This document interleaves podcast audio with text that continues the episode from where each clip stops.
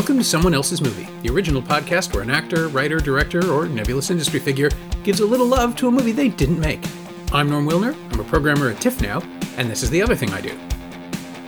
My guest this week is Amanda Kramer, a musician and filmmaker whose credits include Paris Window and Lady World, the latter of which screened at the 2019 TIFF Next Wave Festival. Her latest is Please Baby Please, an arch exploration of lust, identity, and gender politics, starring Andrea Riseborough and Harry Melling as a 1950s bohemian couple whose marriage is shaken up when they're mugged by a biker gang. It's a little more complicated than that. It's available now on digital and on demand, and you should definitely check it out.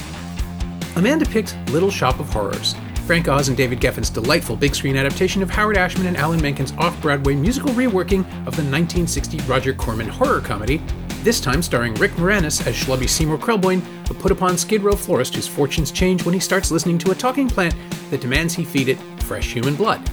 With Ellen Greene as Seymour's equally put upon co worker Audrey, Vincent Gardenia as their boss Mr. Mushnick, and a string of high value cameo players, it's a one of a kind love letter to B movies, 50s doo wop, and the allure of old school practical creature work. And even without the original ending that was suppressed for like a decade, it's still kind of a masterpiece. So go get it. This is someone else's movie. Whenever you're asked questions like this as a filmmaker or as an artist, like referential points or, or twin images or things like this, um, you're struck with a thing inside of you, I think, that all filmmakers have, which is the vanity of ego of wanting to seem like you're this elite mind, right? Like you want to choose the most um, profound and dignified film.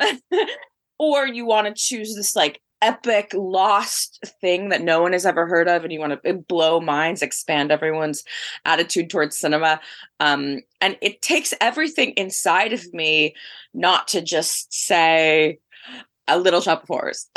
So i so i figured why um why even correct that impulse? Because it's the impulse. So we're uh, so little shop of horrors um one of i think the greatest movie musicals ever created. I think one of the most gorgeous films of the 1980s, which is a very strong thing to say, and just genuinely a meeting of some of the greatest uh, theatrical performances, uh, wildest production design, strangest choices.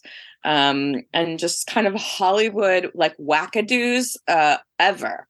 Um, and most of those movies that are like that just totally flop and like you know like kind of sit on their own face like it doesn't work like not everyone was there not everyone was getting the tone. But i think little shop of horrors is like every person knows exactly what doing there and they're doing it just at the right temperature every person. And i mean that's a sight to behold.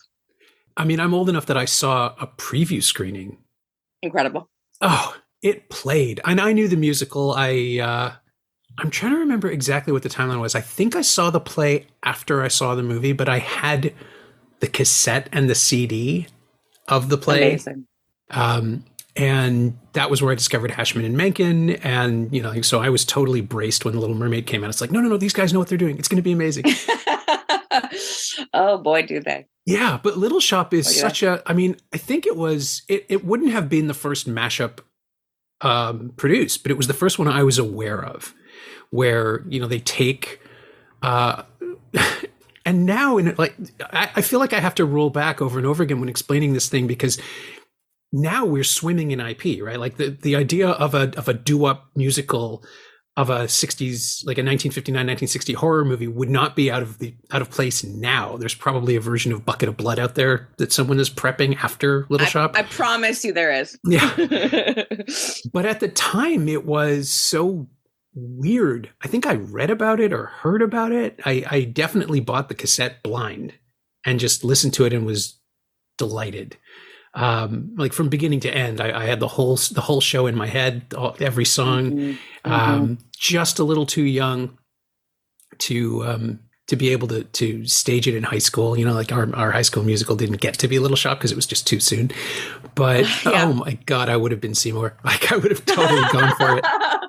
Oh, I would have loved to just be inside of Audrey too. I mean, that's my that's my aptitude for acting. But um, I, you know, I think with a movie like that, um, you know, it starts off as this thing that Hollywood just wants. They, they it, Hollywood knows that it is what it's going to be, right? In its mind, it understands it's going to be big and splashy and colorful. And it starts with Steven Spielberg and Martin Scorsese, and Spielberg wants to produce it and Marty wants to direct it. I mean, what a fucking absolute disaster mess that would have been. What a terrible thing that would have been for everyone. We have a giant puppet everybody move we're giving it to frank oz like uh, clearly out of the gate it should go straight to him by the time it's ready to be him and and david geffen um the movie becomes already this almost like this prideful kind of obsession with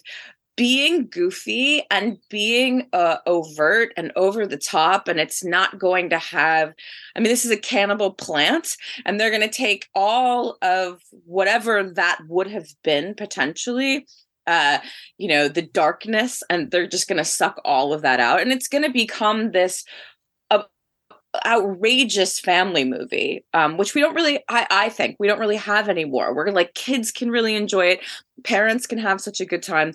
Not that i make family movies and i don't and i'm not an advocate for them necessarily but it's like this perfect moment of can we just have fun? Can everyone just have fun here? Um, and you know the part of audrey is supposed to go to cyndi lauper and she turns it down which is totally crazy of her. Yeah. Um, and and it goes to Ellen Greene, who gives one of the greatest, I think, female performances of the decade. Uh, the voice is just unparalleled. What a choice!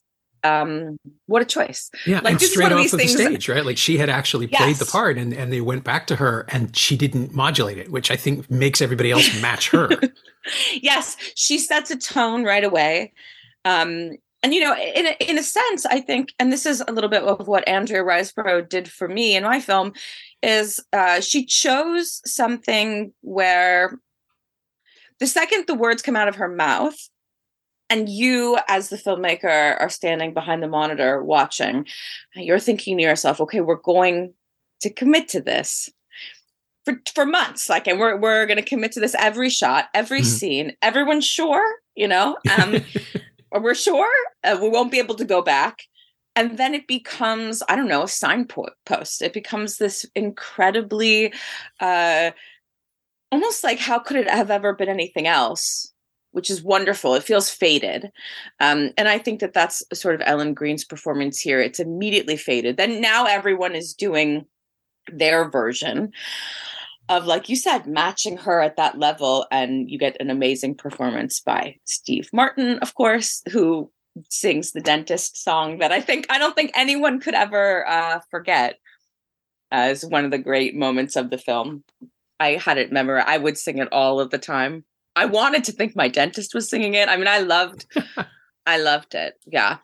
Yeah uh, so my screening was unique in that i think about a third of the audience knew the play, and the other two thirds had no idea. They just saw Rick Moranis' face on the poster, and this is 1986, right? So of course, like this is the post Ghostbusters ascendance of, of Rick Moranis, which again, you know, like somebody who's born and raised in Toronto and watching him come up on Second City, yeah. it's just so bananas that he became the movie star that he was for that tiny window of time for those 10 years.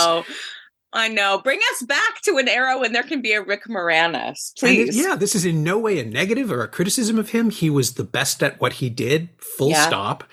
Um, and even the scene he has with John Candy, the little SCTV reunion, there's so much affection and silliness going on. Like you can just there. Um, I was just talking to somebody about a movie that's recently come out on Disney Plus. It's called See How They Run, which, eh, eh, like, it's an attempt to create an, an arch 1950s comic Mousetrap yeah. Who Done It set around the Mousetrap. I don't know if you've seen it, but no, but heard of it. Yeah. When you sit through it, you get the impression that everybody had the best time, and none of that makes it out. Like it's trapped in the box. You you do not enjoy it. You watch other people enjoying themselves.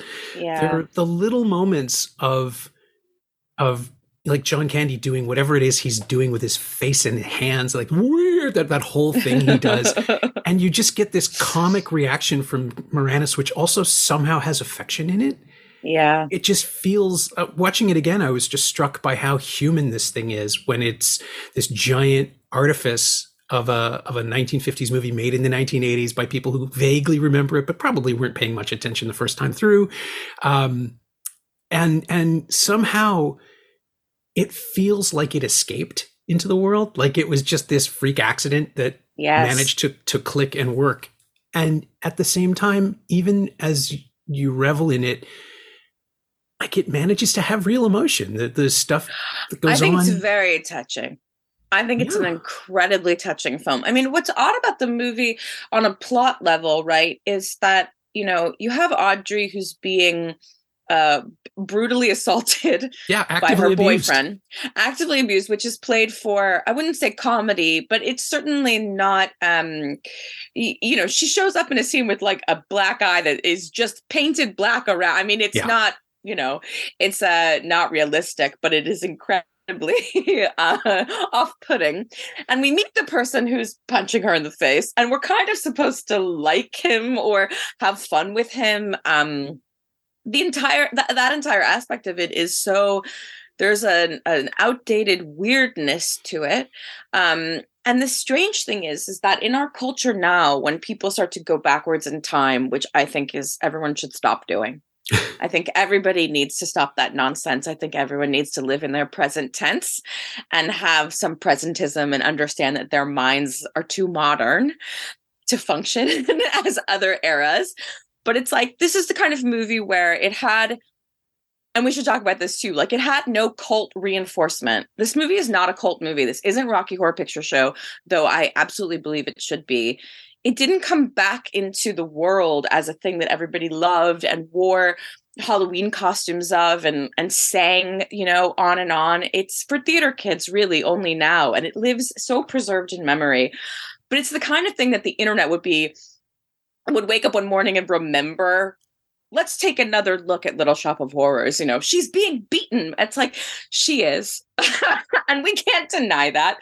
The film and the musical has a different trajectory though. It's almost it's almost immediately and this is the thing about it that i love so much uh, the, the preciousness of it it almost immediately on its face is telling you in the first scene that she's going to end up with Seymour and that she's going to have a happy life and that she's going to love him and he's going to love her extra extra extra.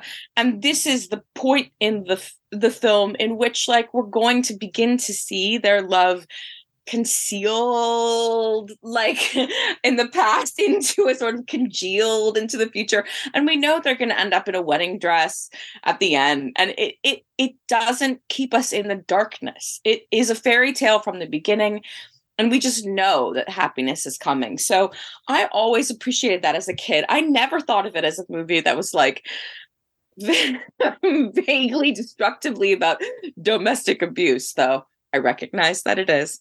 Um, it doesn't feel like that. It, it feels like you are about to go on an emotional journey of a woman realizing that the man in front of her, the overlooked, tiny, little, insipid shopkeeper, is going to be the profound love of her life. Um, and somebody who is already sacrificial, you know, willing to feed his own blood to a plant that is her stand in and, um, you know, that he names after her. I mean, it's just it's it's a beautiful kind of fairy tale from start to finish. Yeah. I think. Yeah, well, and and Seymour is ultimately, I think, more of a masochist than Audrey is, which is the thing that, yeah. like, like floating unconsciously underneath the entire story. That, of course, they're perfect for each other, right? Like they're both they're both givers. Neither of them is a taker. Yes, and and of course, it's also incredibly tragic in the original conception, in the original movie, and in the original ending, which subsequently was restored, that it doesn't come to pass, right? Like they they are they are destroyed. They're thwarted by by this thing that's that's being nurtured in the background of the entire movie. Um, yeah.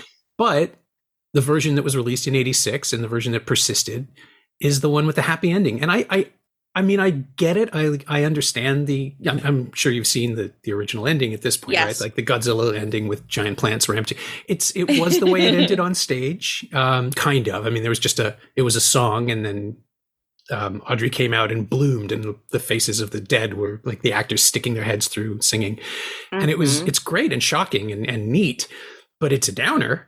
And uh, Frank Oz's version is just so his vision, as you say, it's just so bright and sunny and light and and daylit, as opposed to the sort of disreputable black and white that the original movie was, where it's just messy and ugly. And you get, I mean, even this film has limbs just out of frame that are being fed to the thing. But, yes. But the little red dots is as bad as it gets. Like it's not really brutal. Even, um, even Orin's death is clean, suffocating yes. inside a helmet in a way yes. that it wasn't on stage because it's just, he suffers in the, in the song version of that. And here, if there's no song. He just, he just doesn't make it. He doesn't um, make it. And again, my first understanding that, you know, Sondheim wasn't the only one who could do incredible articulate lyrics for a murder ballad. Because um, of the the stage version, it's so sad that he left it out. But um, Seymour has a little bit of like, um, uh, what was it? Though the gun was never fired, there's the way events transpired. I could finish him with simple laissez faire, and my God, that's brilliant. And it's all yeah. in my head, like it's never left for forty years. Yeah. But but watching it watching it anew is again it's like this thing is sort of engaging with the kink and the punk and the stuff that was there on stage the stuff in the off-broadway conception where you could be a little weird about um you know audrey singing that she's dating a semi-sadist and yeah and just yes. wanting to be loved and that being her essential tragedy is that she just she latches on because he showed interest in her and then Seymour who's been mooning over her for however long they've known each other. Yes. Just missed his window. And so this is what he turns to. Everybody has motivation. Like it's the thing that's missing from most modern uh, romances is that every single character is acting appropriately and doing the thing they want to do. Even like even Mr. Mushnick, who just wants to be profitable and doesn't really care how he's only offended when the profit margin is endangered. Like that's yes. that's when he gets involved. well, I think like um, you know, uh, uh, the struggle I think sometimes with filmmaking currently is uh it reminds you that in movies and certainly ones that are set uh, based on musicals where you have to get to it, right? The song starts immediately. So when the curtain opens, it's like you're in it. And and people forget that without that, you have to set your own tone.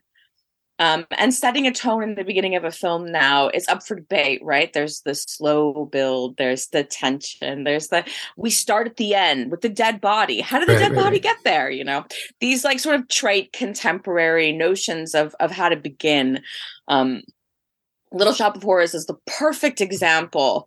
I mean, at least for me, a reference point for me of just beginning like you begin. You know, you have this gorgeous gorgeous set that I just think is like we are not doing enough to credit backlots anymore. They are absolutely gorgeous. Um uh you know with Tisha Campbell and and and the rest of of her gang uh girl gang singing uh, her Twilight style, like great, um, you know, just like the opening doo-wop number as they're going through the streets, and you uh, learn how to watch the movie. So, like I said, you learn that this is not a fraught movie filled with the kind of death that is chaotic and obscene. You understand that it's not a fraught movie that's filled with losing love and and being beaten. I mean, you get the tone right away like we're on a journey, and the journey is a fable. And the fable begins on the streets of New York, into a floral shop, down the stairs, into the basement, where this poor schmuck is trying to feed plants. Um, by the time you're at the point in the movie where he has to feed it his first drop of blood, uh, you're ecstatic. And and this is a way to temper genre that is also just unparalleled in so much else. It's like um a cannibal plant is very heavy. And like that one drop of blood is going to end up full bodies. And that's like even though we're looking at puppets the puppets aren't being fed puppets. The puppets are being fed people. Um, and you i think again like in order to make that a family film in order to make that like something children are watching and feeling excited by you have to keep it buoyant. And that it's that buoyancy i think that makes the film a cult classic. It's just like there's no tone rival. It's its own thing. And, you know, gorgeous production designed by Roy Walker, who did uh, the great Stanley Kubrick films, The Shining and Eyes Wide Shut. And he here is just an absolute playground glory, right? I mean, every inch of the set is like perfect. Um, every prop is absolutely perfect. And of course, the puppets are totally incredible. Yeah, it's so I'm going to roll back a tiny bit. Actually, I realize I didn't ask you the key question. When did you first experience it? Like, what was your exposure? Did somebody show it to you? Did you discover it? This is my childhood. So, like, I'm maybe, I mean, I'm very, very young when it comes out. I'm like four or five, maybe five. Uh, but I probably by seven, probably by the time when it's on home video, VHS home video, um, renting it and watching it with my parents and having a blast and not being kept from it as though it's adult material mm. um watching it and singing the songs and just like falling in love and obviously at that time uh you know children's content i would say at that time is mostly like the care bears movie there's the great chipmunk adventure which is also fantastic um but uh you know it, it's definitely a time when I think like the family movie as it exists now was not set. It was not codified. And it certainly was not beautiful. And this was like be- beautiful. And uh, my my dad at the time was a huge Broadway guy, off Broadway guy. He loved theater. Um, my mom too. They saw a lot of shows, and and that was a big part of why we were watching it because they thought the music was great. And uh, I would go on to be a theater kid myself, uh, not in acting, but behind the scenes. And so this is like just a sort of beginning of a love for what feels very theatrical and fake.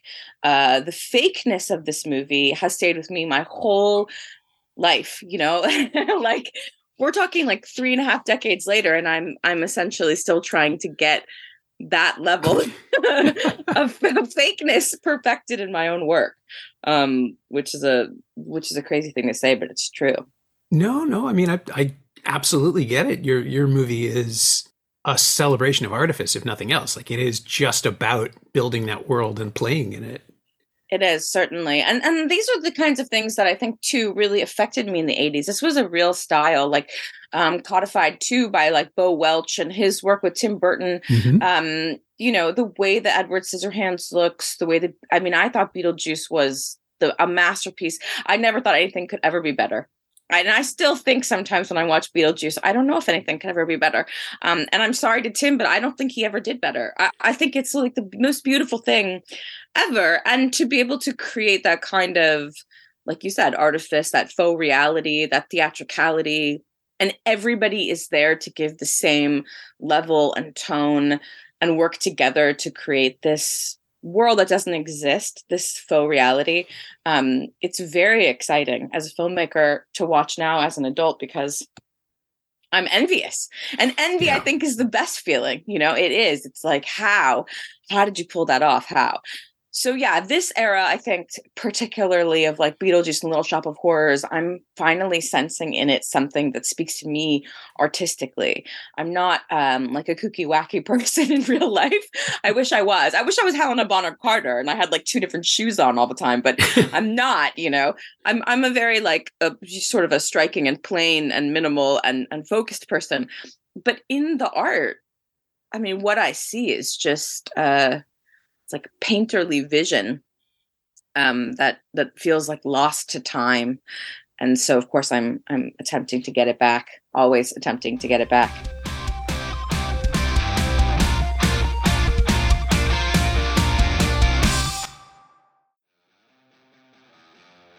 Hey, it's Norm interrupting my own show to tell you about the latest Shiny Things newsletter, my twice weekly dispatch about physical media, culture, and the odd streaming thing.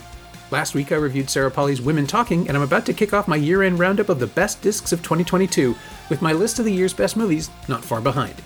Sign up for a 14 day free trial at shiny things.ghost.io or find a link at the Semcast Twitter account. How could I stop writing about movies? Come check it out.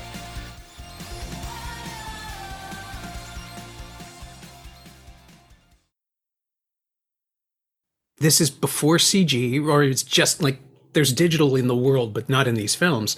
And to look back now and realize that they're working with physical limitation. Like all of these things, in in, in addition to being set bound and stage bound, you have you know the elevated floor because you have to hide the puppeteers and the machinery. You have all of this stuff Yeah. in the way of reality. And so the fact that they choose in, both in this and in beetlejuice really to go with it and just not even pretend you know reality ends five minutes into beetlejuice once the car goes off the bridge. And everything Yeah. everything else is surreal. Even the stuff that's in the quote unquote real world is still a bit arch and strange um, Little Shop, yeah, we start with an artificial sun and an artificial wall and an artif- like none of it is is there. It's all. I, I actually programmed um, a series at Harbourfront uh, on on the Toronto waterfront uh, of summer movie screenings called in. Uh, I think we- we called it Invented Worlds or something, and it was all movies that Oh, had cool. to be had to be built, had to be constructed, couldn't exist. Did you play Um, one from the heart? No, it was they were family films, so we couldn't get away with it. Yeah, that's Um, that's that's the other one that I'm like, oh, I mean, how do you even achieve something like that? Is the most gorgeous. So, what did you play? What what kind of Uh, stuff well, did you play? Little Shop was there, uh, which is why I mean, obviously, it'll always be have a. I will screen that for an audience any chance I get because it's just it's so much fun to watch with a crowd. Uh, Streets Yeah. of Fire, the Walter Hill film made two years earlier. Love that movie. Again, I mean, it's technically real because they shot it with real cars, real bridges, real. But it like the whole thing is is invented. Uh, Wallace and Yeah. Gromit, Curse of the Were Rabbit, right? Oh, great. And there's your Helena Bonham Carter. Um, but there Yeah. were we, we found some of it was a stretch, but those were the ones that just made perfect sense. Um, to to Galaxy Quest, I think we had. Oh, cool. I think we screened Galaxy Yeah. Quest. I'm a really big fan um, of Absolute Beginners, uh, which I also think that people should, you know, reinvest their time in. It's very influential on me, but also incredible backlots, costumes, hair, makeup, oh, like the overwhelm of fakeness and you know just David Bowie. I mean, it's just an absolute. And people are like, "Oh, what a mess." Um, and this is the other thing that I think is so sad now is there's such an addiction to reality in filmmaking and the real um and you know i understand where we've all come from right? I mean i know i study right? So i know why we like verite and handheld. I mean i know why we like all of these things um gritty dramas uh but I don't know why these things can't live alongside each other. This film in particular and this look is considered absolutely just retro. It is a it's considered a piece of nostalgia and not because of the era, but because of the way that it looks. Um it's not something that endured and that I don't quite understand. It's like people don't want this anymore. I don't really know. You know like if someone was going to make a new little shop there is just no way that there'd be puppeteering. That would be the that would be the first thing to go. Yeah, it would be all CG. Maybe you'd use a puppet for the initial Audrey, just you know the the under the arm thing, just to have a little Mhm. sense of it. But uh, wh- why? Why would you even? I mean, there, there's. I can't even cast it now. I mean, I'm sure you could. well, Timothy Chalamet would be there. That's for fucking sure. I know what a mess. But Can there's sing? great. Well, we'll find out in Wonka. We really will, Oh, and that's then right. and then nothing will ever be the same ever again. But there's this great shot of, if you remember, um, of Steve Martin and he's singing the dentist song, and he's like singing to his patients, and in in one shot you're seeing his patient with his open mouth, Yeah. um, and then in the next shot we are behind the open mouth, and the open mouth is like a giant, almost snuffleupagus sized, like the tongue is Yeah. like this huge and the teeth are spread apart and steve is singing into this giant mouth and the frame the actual frame that we're looking at is a puppet mouth. Um so brilliant. I don't even understand that choice. Like to know that and to have the foresight that puppets will be everywhere and that this will be our perspective. Um i again like that would be the first thing to go. And that would be such a shame Yeah, and it also because it knows. I think the movie knows that "Dentist" is the hit of the of the whole show. Like it's the one where it's a standalone song for a character who's really the antagonist, even after he's gone. yeah the villain song Yeah, but it is Yeah. it's the chance to go completely for broke and have fun with it. And it took me three or four viewings of it to realize that for that one for those two shots or the one shot of, of the mouth there's echo in the soundtrack where you're hearing the reverberations and he's the dentist uh, the patient is singing along yeah. and it is just this I mean, it's so completely freewheeling. He he decks his nurse. He's running around, snapping, like posing and thrusting and snapping his coat on, and and just every it is. It's not Steve Martin's greatest performance, but it, in that moment, it feels like it is. Yeah. And I, I, it was the only one. That was the only number when I saw it with a crowd. That was the number that got applause the second he shows up. The second it oh, cuts to him, that. they burst because it, he's teased in the credits. So I guess people were waiting for it. But there was this massive wave of applause when he shows up on the bike. And then at the very end, when the song ends, there was another wave of applause. And from that moment, it just never stopped. It just played.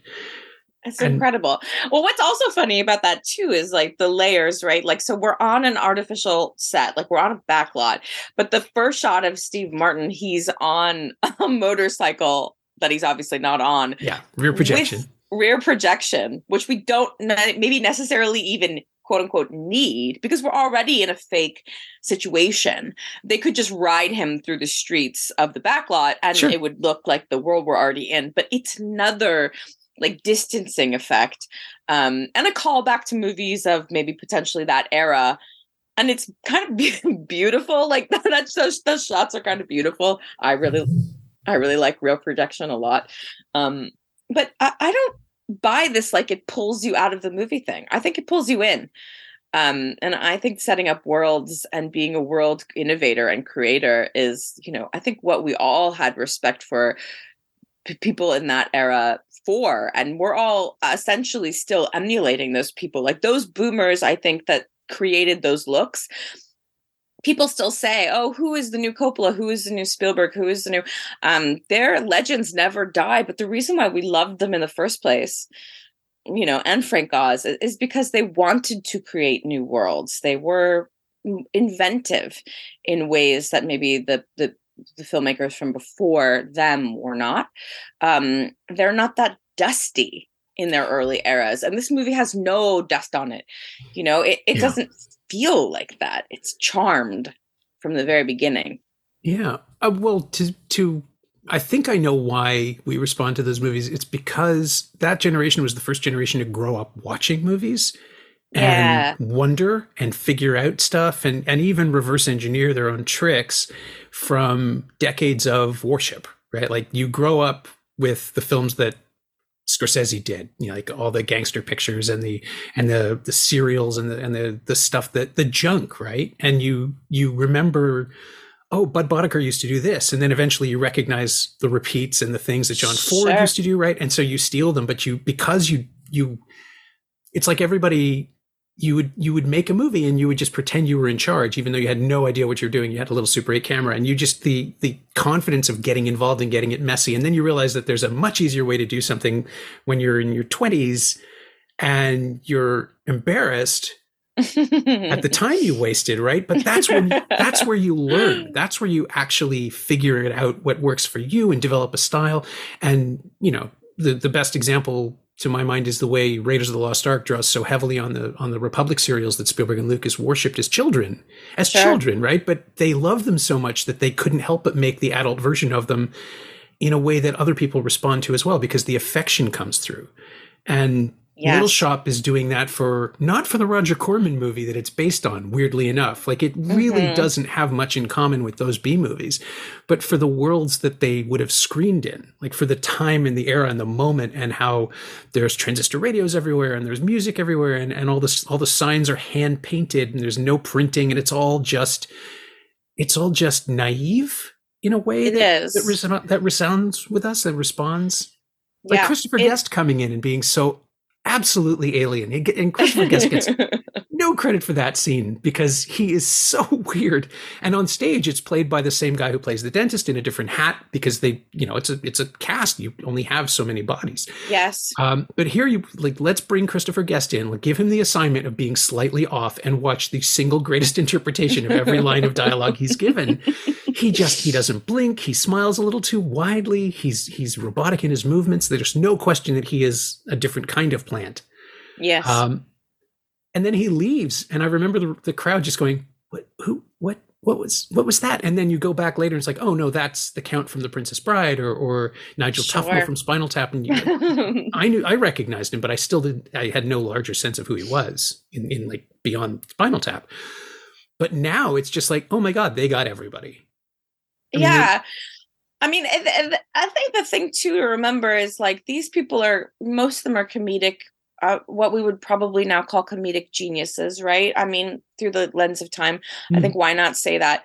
Um, I don't find this movie to be jokes, like where you laugh, laugh. Um, this isn't like a movie where, you know, like where Steve Martin and Rick Moranis are giving jokes. They aren't. They're they're performing so archly that it's hard to even be joke setups because it doesn't work like that. So really what you have is yeah, it's naive um in that it's like n- not a comedy. It's comedic and everyone is doing something comedic, but it's not like you're not there to laugh, you know. I think you're there really like to truly feel wonder. It is like a wonder movie. It's a bit awe striking because where the fuck do you even put your eyes in every scene? Eh, I don't even know where you. It's hard to even know where to look even you know in scenes when when audrey is you know making floral arrangements. I mean every inch of it is just it's wonder. It's like there are flowers everywhere and there's seymour and he's doing it. I mean everything just is so brimming with life. And uh it's a tribute to maximalism and it, and it's a tribute to i mean we're coming off of i think what was he doing muppets take manhattan or something before this? And there's nothing like the muppets in the whole world. I, I mean people keep trying to resurrect them and it's an incorrect gesture i think. Um i think the muppets like live in their own time like richard nixon. Like we can just end it. It's fine. They had their era. But th- the emotion that was able to come from what even kermit the frog is is not that is not a normal thing. That is something that is like a testament to artistry, right? Because we've all seen marionettes, they don't feel like anything.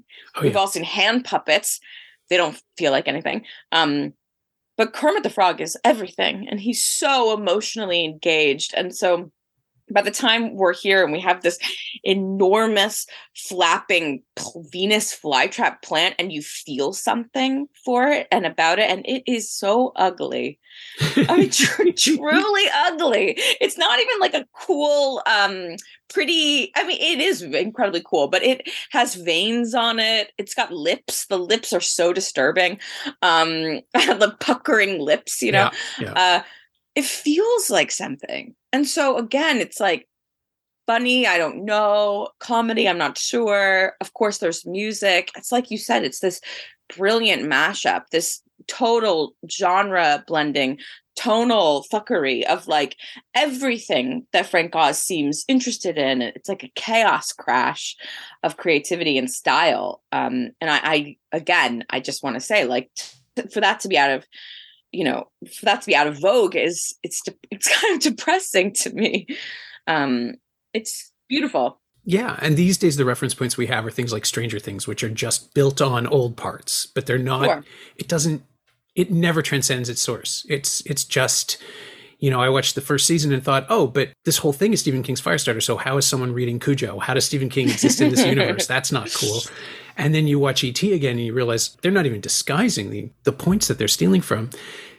Little Shop builds a new thing out of old parts. And yes. from the beginning, just like, yeah, just that intro with the song and, and the, the knowing glances to camera, the, I mean, they were the chorus in the, they literally the chorus in the in the stage play, but yeah. by not even trying to come up with a new formulation for that and just letting it be stagey, instantly the confidence of the film is established. It's like, nope, this oh, is what so we're doing. So confident. Yeah. So confident. You're on board so, or you're not. So bold, so bold. And the theme song to Little Shop of Horrors in particular, I think is uh, just beautifully written.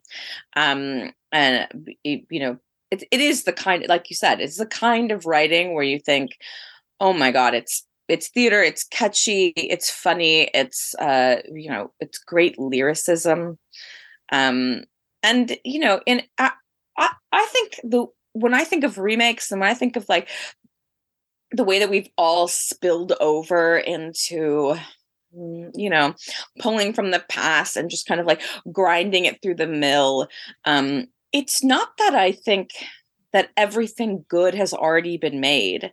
I don't. Um i just think like if you take the dunes side by side i mean there's just one i want to look at and there's just one i don't want to look at now it, does that mean that it's which one has I don't know, maybe more stay power or more uh, dignity or elegance. I mean, again, not the question. It's just what the original Dune looks like. That needs to be preserved somehow. Um, and reimagining it is a is a failure in creativity. It's not like an exercise in creativity. Uh, make a different sand movie. You want to show some sand? Go ahead.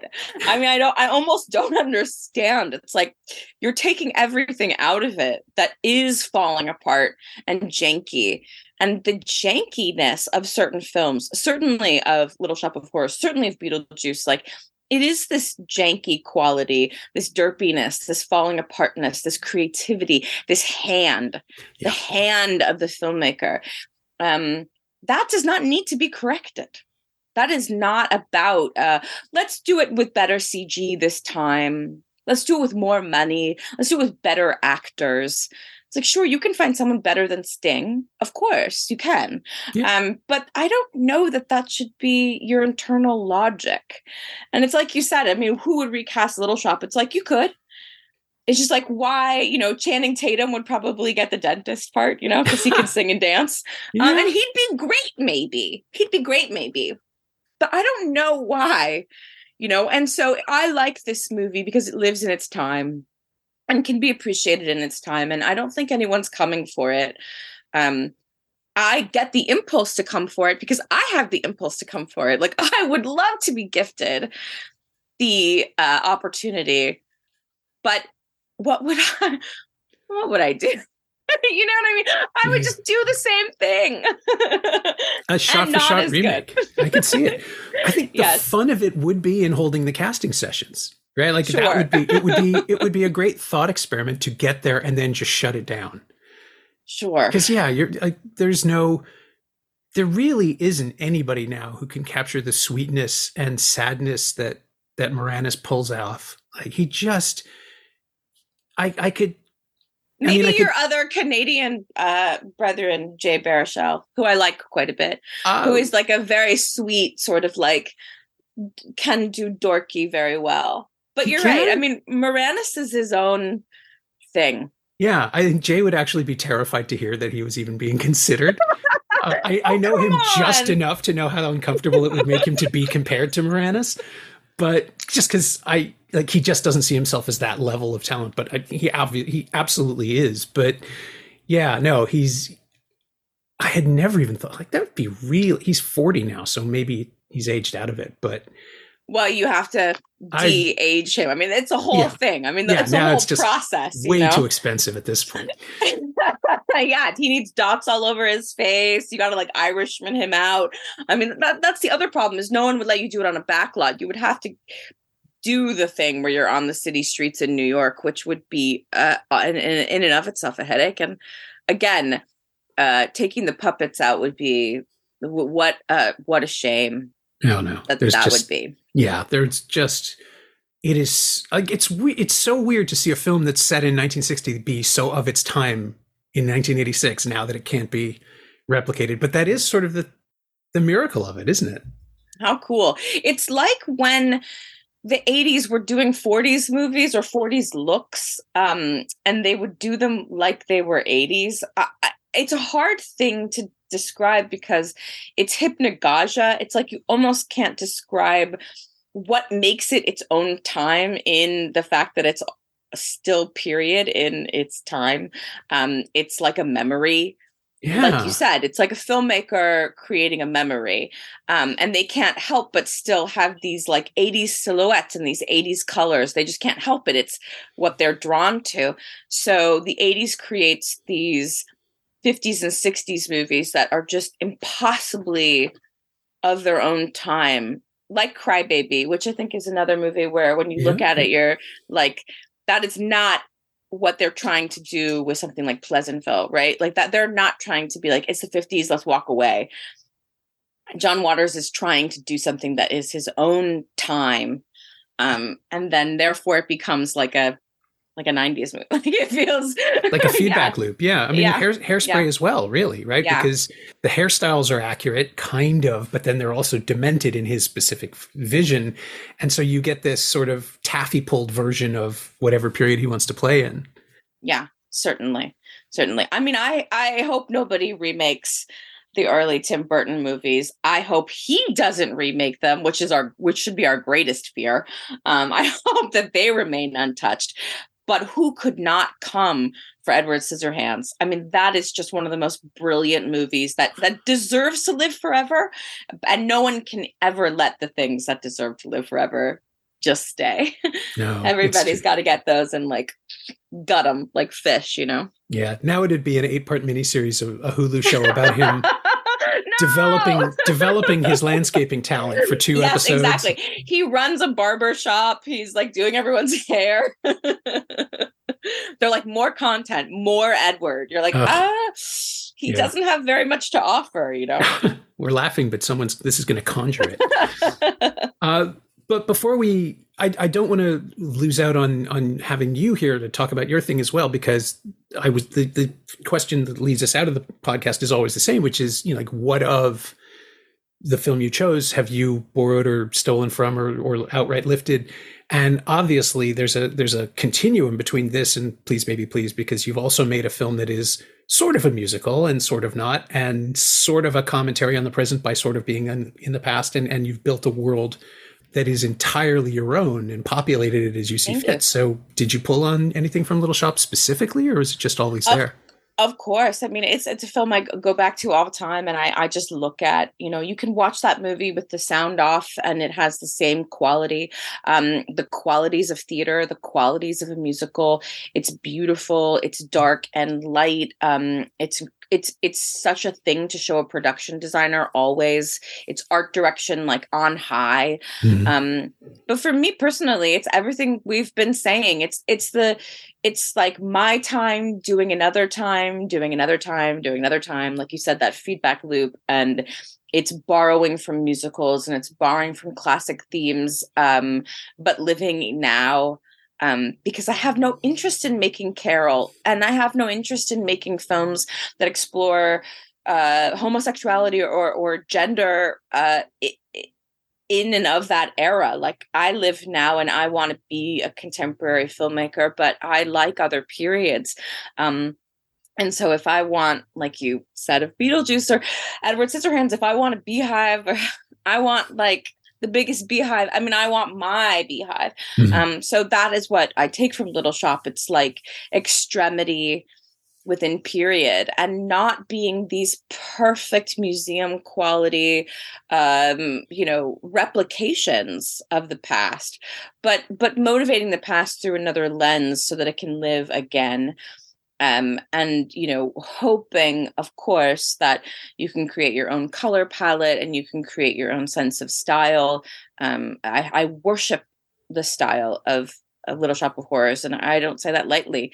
Um, it is a sort of like in uh, synagogue for me. I, I, worship it certainly. Um, uh, so you know it, to me that is like a high form of uh, artifice and uh, the faux reality that i'm trying to get at so um, it's just always a good movie to have on in the background to remind yourself how to stay inspired and to be a world builder my thanks to Amanda Kramer, whose own celebration of artifice, Please Baby Please, is available right now on digital and on demand, and you should definitely check it out. Thanks also to Laura Steen. She knows what she did. Amanda's not on Twitter or Instagram, but you can find both cuts of Little Shop of Horrors on Blu ray and DVD from Warner Home Entertainment and streaming on HBO Max and DirecTV in the US.